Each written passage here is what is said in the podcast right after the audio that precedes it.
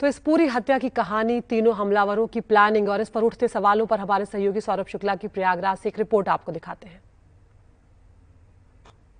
हम लोग इस वक्त कॉलवेन अस्पताल में मौजूद हैं प्रयागराज के। ये वही जगह है जहाँ पर अतीक और अशरफ की गोली मारकर हत्या कर दी गई। कल अतीक और अशरफ को पूछताछ के बाद यहीं लाया गया था। यहीं पर अतीक और अशरफ की गाड़ी खड़ी हुई और पुलिसकर्मी अतीक और अशरफ को अंदर मेडिकल के लिए ले जा रहे थे। पहले बात करते हैं, पूरी घटनाक्रम हुई कि और बताएँगे वहाँ पर पुलिस की तरफ़ से क्या क्या बड़ी लापरवाही रही। यहाँ से वो पैदल जो है, अतीक और अशरफ को हथकड़ी लगा करके ले जा रहे थे। कुछ तीस ही कदम चले होंगे। यहाँ पर मीडिया कर्मी अतीक अहमद से, अशरफ अहमद से सवाल पूछने लगे। मीडिया कर्मियों ने अतीक से पूछा कि आप अपने बेटे के जनाजे में क्यों नहीं गए? अतीक ने कहा कि ये लोग नहीं ले गए, इसलिए नहीं गए। जैसे ही अतीक ने बात खत्म की, अचानक से कनपट्टी पर एक रिवॉल्वर दिखती है और बुलेट फायर होता है और अतीक वहीं मर जाता है। लगातार ताबड़तोड़ कई गोलियाँ अशरफ पर चलाई जाती है और अशरफ भी मौके पर मर जाता है। तीन हमलावर, तीनों हमलावर मीडिया कर्मियाँ मीडिया कर्मी बनकर के आए थे। लवलेश तिवारी, रिंग लवलेश तिवारी, सनी सिंह और अरुण मौर्य। ये तीनों हमलावर हैं। लवलेश तिवारी बांदा का रहने वाला है, अरुण मौर्य हमीरपुर का और रिंकू सिंह कासगंज का रहने वाला है। ये तीनों यहाँ पर गुरुवार को ही पहुँच गए थे। और इनकी मंशा थी हत्या करना इनका मन, इनकी मंशा थी कि ये भी माफिया बनना चाहते हैं। पहले हम तस्वीरें दिखाते हैं फिर बताएँगे इनके बारे में और बताएँगे कि क्या पुलिस कर्मियों की तरफ़ से बड़ी चूक रही। तो अब देखिए यहाँ पर ये जो आप चूना देख रहे हैं यहीं पर गोली चली और यहाँ खून था इसलिए चूना डाल दिया गया है। लगातार बीस राउंड फायर ताबड़तोड़ की गई। उस फायरिंग में एक बुलेट जो है वो आ, लवलेश के पैर में भी लगी है। वो बुलेट पुलिस ने नहीं चलाई है बल्कि जो जो फायरिंग करी सनी सिंह ने और अरुण मौर्य ने ताबड़तोड़ उसी में से एक बुलेट जो है, वो लवलेश के पैर में लगी है, उसका भी इलाज चल रहा है। तो ये जो आप देख रहे हैं, यहाँ पर सारे बुलेट गिरी हुई हैं। इक्कीस, सत्रह, बाईस, तेरह, चौदह, और पुलिस ने एक फर्जी माइक आईडी और एक फर्जी कैमरा भी बरामद किया है। दोनों आई कार्ड पहने हुए थे। ये लोग गुरुवार को ही यहाँ प्रयागराज पहुँच गए थे। पहले से ही प्लान करे थे क्योंकि पहले भी अतीक को लाया गया उनको लगा कि इनको माफिया बनना है। और माफिया कैसे बन सकते हैं? जब एक बड़े माफिया को मार दें। तो प्लान यही था इन लोगों का, इन तीनों का। और इन तीनों को भागना नहीं, इन तीनों को सरेंडर ही करना था ताकि इनका नाम हो, पहचान हो। तो ये लोग यहाँ पर पहुँच गए थे, गुरुवार को ही इन्होंने रेकी करी और उन्होंने सोचा कि ये कैसे नज़दीक पहुँच सकते हैं। इनको लगा कि सिर्फ़ मीडिया कर्मी ही नज़दीक पहुँच पा रहे हैं तो मीडिया कर्मी ही बना जाए। तो यहाँ पर एक ये लॉज में भी रुके लॉज के मैनेजर से भी पूछताछ की जा रही है। तीन दिन लोग ये ये यहाँ पर रुके रहे और लगातार पूरी शनिवार सुबह से लेकर रात तक ये मीडिया कर्मी बनकर मीडिया कर्मियों के साथ अतीक और अशरफ का पीछा कर रहे थे।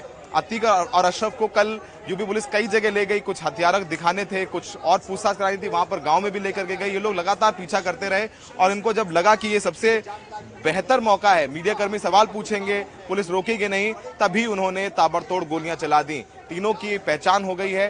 तीनों के परिवार वालों के बयान एक जैसे हैं। ललिते जो लवलेश उसके पिता कह रहे हैं कि अपराधी था, पहले भी जेल जा चुका था, उनका उससे कुछ लेने देना नहीं है। वो परिवार के साथ नहीं रहता था। यही बयान रिंकू सिंह का भी है कि वो आपराधिक पृष्ठभूमि का था। रिंकू सिंह घर छोड़ चुका था, वो घर नहीं आता था, परिवार का कुछ उसे लेने देना नहीं है। यही बयान अरुण मौर्य के परिवार का भी है, उसका भाई भी कह रहा है कि अरुण मौर्य आपराधिक प्रवृत्ति का था, वो घर छोड़ चुका था, उससे परिवार का कोई लेना देना नहीं है। तो तीनों के परिवार के बयान एक जैसे हैं, ये एक बड़ा सवाल है, ये कोई हकीकत है या संयोग, ये जाँच में पता चलेगा। अब एक बहुत महत्वपूर्ण बात आती है कि पुलिस की तरफ़ से क्या कुछ कमियाँ रही, क्या कुछ खामियाँ रही। पुलिस वाले हाथों में हथियार, आप देखिए ये ए के फोर्टी सेवन आपको नज़र आएगी। ए के फोर्टी सेवन लिए हुए हैं। और कल जब यहाँ पर पुलिसकर्मी थे, उनके पास भी ऐसी ही ए के फोर्टी सेवन मौजूद थी। तो ए के फोर्टी सेवन मौजूद थी तो फिर ए के फोर्टी सेवन से गोली क्यों नहीं चली? जब हिरासत में कोई कैदी है और पुलिस हिरासत में किसी की मौत हो जाए, हत्या कर दी जाए, इससे बड़ी लापरवाही कुछ हो नहीं सकती। तो रिंकू माफ़ कीजिएगा, सनी, अरुण और लवलेश पर गोली क्यों नहीं चलाई? और गोली किसी पुलिस वाले को नहीं लगती है। एक मीडिया कर्मी घायल ज़रूर हुआ है, उसको गोली नहीं लगी है। और बिल्कुल पॉइंट ब्लैंक गोली चलाते हैं वो लोग भी, कि निशाना ना चूके, किसी पुलिस वाले को ना लग जाए। और पुलिस वाले तुरंत तीनों को पकड़ लेते हैं और ले जाते हैं। तो ये पहली चूक रही। दूसरी चूक रही कि जब गाड़ी यहाँ तक जा सकती थी, बिल्कुल अस्पताल के बिल्कुल अंदर जहाँ सीधे सीधे वो डॉक्टर के पास जाते तो गाड़ी यहाँ क्यों खड़ी कर दी गई बाहर? उनको पैदल क्यों ले जाया जा रहा था? ये एक दूसरा बहुत बड़ा सवाल है। तीसरा सवाल कि ड्रोन से निगरानी की जा रही थी। जब साबरमती से अति को लाया गया था तो बॉडी कैमरेज लगाए गए थे। पर ऐसा कुछ नहीं था यहाँ पे, ना ड्रोन, ना बॉडी कैमरे, कुछ भी नहीं। सिर्फ़ कुछ पुलिसकर्मी थे जो जिनका जो रवैया था, बहुत कैजुअल था। इतना कैजुअल रवैया कैसे हो सकता है? फ़िलहाल इन तमाम सवालों की जाँच एक न्यायिक कमेटी करेगी, जिसका गठन मुख्यमंत्री योगी आदित्यनाथ ने किया है। लेकिन वही कानून व्यवस्था, जिस पर अपनी पीठ थपथपाती थी यूपी पुलिस, उसी कानून व्यवस्था की कलई खुल गई है। पहले प्रयागराज में उमेश पाल की हत्या होती है। हत्या भी दिन दहाड़े होती है। गोलियाँ मारी जाती है, उमेश पाल को मारा जाता है, उसके दो पुलिसकर्मी, उसके ड्राइवर को मारा जाता है।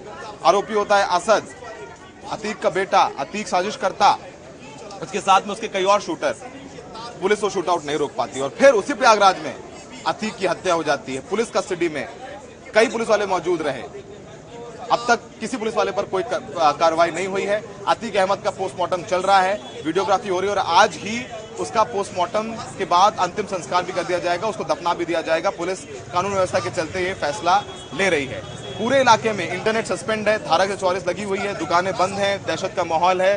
कल चकिया इलाके में कुछ तोड़फोड़ या पत्थरबाजी की घटना आई थी सामने, लेकिन अभी उसको भी कंट्रोल में कर लिया गया है। तो फ़िलहाल कई सवाल हैं और बड़ी चूक। कानून व्यवस्था, अब आप तय करिए कि कानून व्यवस्था अच्छी या खराब, क्योंकि पुलिस की मौजूदगी में हत्या होती है।